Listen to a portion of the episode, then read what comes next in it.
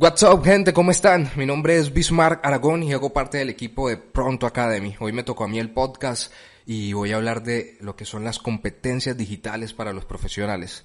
Es claro que el mundo del trabajo y sus demandas viene cambiando hace rato, pero debido a esta situación que estamos pasando, se aceleró de un momento a otro de manera exponencial. No importa el área en el que trabajes, no importa los objetivos que tengas, debes tener unas habilidades digitales básicas para poder, digámosle, sacarle provecho a tu trabajo en esta era y en lo que se viene de ahora en adelante.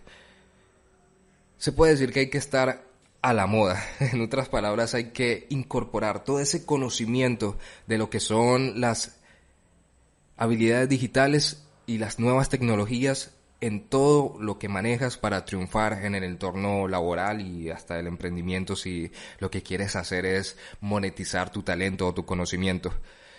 Todo eso es lo que vamos a hablar en este podcast. Te invito a seguirlo y, bueno, espero que te guste.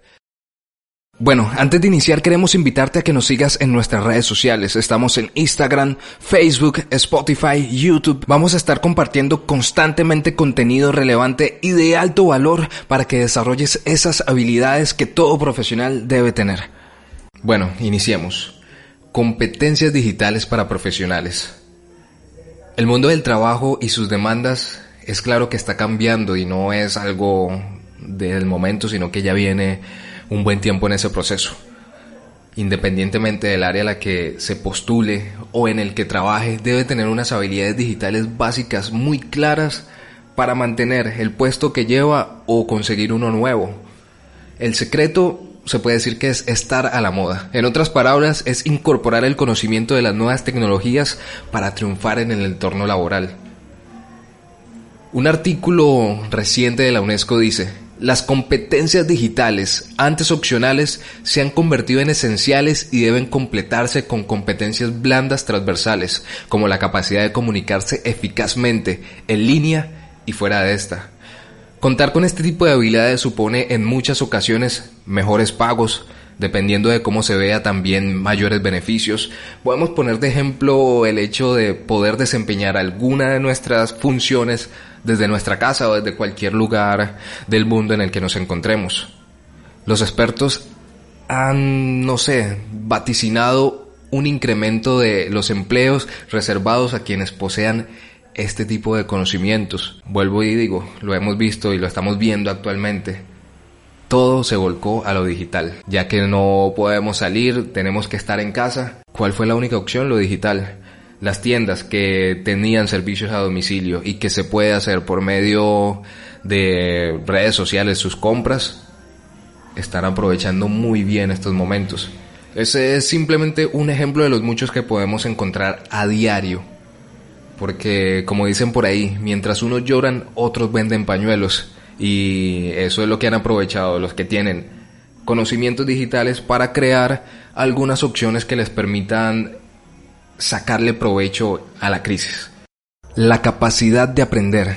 Este es uno de esos conceptos que nosotros como profesionales debemos tener siempre, siempre, siempre en mente. Porque para generar empleabilidad y nuevas oportunidades, una de las capacidades más importantes en todos los tiempos y que se hace mucho más relevante actualmente es esta, es la capacidad de aprender, y por tanto es una herramienta esencial para desarrollar nuevas competencias digitales. Los profesionales de hoy en día tienen el reto de prepararse para el futuro y las nuevas condiciones que representa. Es más, no diría que los de hoy en día, los profesionales de siempre deben tener la capacidad, deben tener ese reto en mente de prepararse para el futuro, creando nuevos modelos de trabajo, nuevas tecnologías, adaptándose a ellas, teniendo nuevos y más grandes propósitos. La capacidad de aprendizaje y de adaptación es, en el mundo actual, una necesidad urgente. Se dice que hay veintiuna competencias digitales que, según el Servicio de Ciencia y Conocimiento de la Unión Europea, son necesarias en el marco actual y se pueden englobar en cinco áreas. Veamos cuáles son. La primera, la información y alfabetización de datos. Un artículo de finales del dos mil dieciséis indicaba que se crearon más datos en los últimos dos años que en los cinco mil años anteriores de la humanidad. Y de ahí en adelante todo siguió en aumento. La alfabetización de datos está por encima nuestro y debemos asegurarnos de que todos tengamos las habilidades de leer, interpretar, comprender y analizar datos. Por ejemplo, la creciente preocupación de lo que son las fake news o las noticias falsas resalta la importancia del problema y la necesidad de contar con herramientas y conocimientos para determinar la veracidad de la información. Los datos se han convertido, se puede decir que en materia prima, así que es importante saber trabajar con ella y extraer lo mejor de ella. Número dos. Comunicación y colaboración. En estas acciones se manifiesta más claramente la actividad que da sentido al entorno digital y que se puede decir que es una de las que aporta más valor añadido, y no es otra que la de saber expresarse, interactuar e intercambiar conocimiento en el mundo digital. Aunque si lo vemos bien, si lo vemos a fondo, no se trata de otra cuestión más que trasladar a un entorno digital lo que ya sabemos del entorno físico. No es un secreto para nadie que las personas que manejan y que tienen esta habilidad pues tienden a conseguir un poco más fácil algunas de las cosas que se proponen. Los objetivos básicos a cumplir con esta competencia serían siempre en el entorno digital el saber interactuar, compartir, participar, colaborar, comportarse e identificarse. La habilidad de la que les voy a hablar es una que aparentemente muchos manejan porque es una de las que más se eh, ve, que es la creación de contenido digital. Digo que es la que, una de las que más se ve porque tenemos Instagram, WhatsApp, Facebook, TikTok, entre muchas otras redes sociales que están enfocadas, que están dirigidas completamente a crear contenido. Pero hay que empezar a diferenciar entre contenido realmente de valor y contenido simplemente creado por crear. Si estamos hablando en el ámbito profesional, tenemos que enfocarnos en que ese contenido realmente tenga valor. La creación de contenido en el entorno digital puede definirse globalmente como la habilidad necesaria para editar y crear contenido digital con distintas herramientas y tecnologías. Y como les dije anteriormente, algo que no podemos olvidar, estamos hablando de el área o el entorno profesional. Entonces no podemos dejar nunca de lado todo lo que son los derechos de autor y las licencias de uso. En internet, aunque parezca, las cosas no todas están libres por ahí a uso del que quiera. Hay una serie de reglas y protocolos que debemos seguir. Tal vez hablemos de eso en otro podcast o en alguna de las publicaciones que hagamos en Pronto Academy. Seguridad. Esta es la siguiente competencia digital.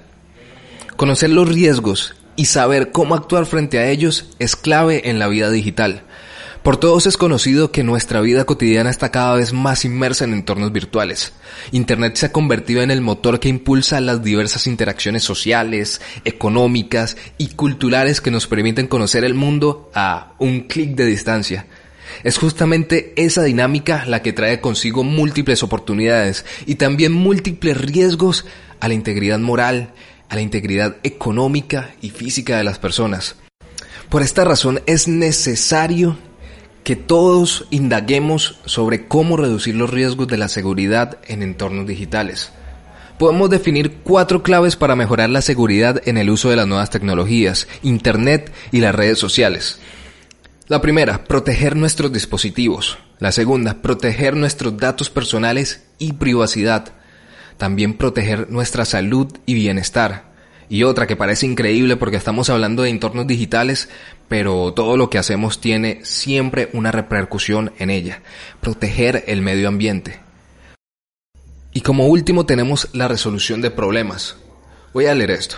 La resolución de problemas implica la capacidad de identificar y analizar situaciones problemáticas cuyo método de solución no resulta obvio de manera inmediata. Incluye también la disposición a involucrarnos en dichas situaciones con el fin de lograr nuestro pleno potencial como ciudadanos constructivos y reflexivos. Como decía un profesor mío, ajá, ¿y ahí qué dice?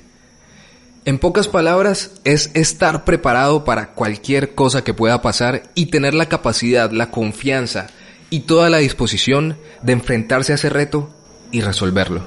Pero hay que tener algo muy claro.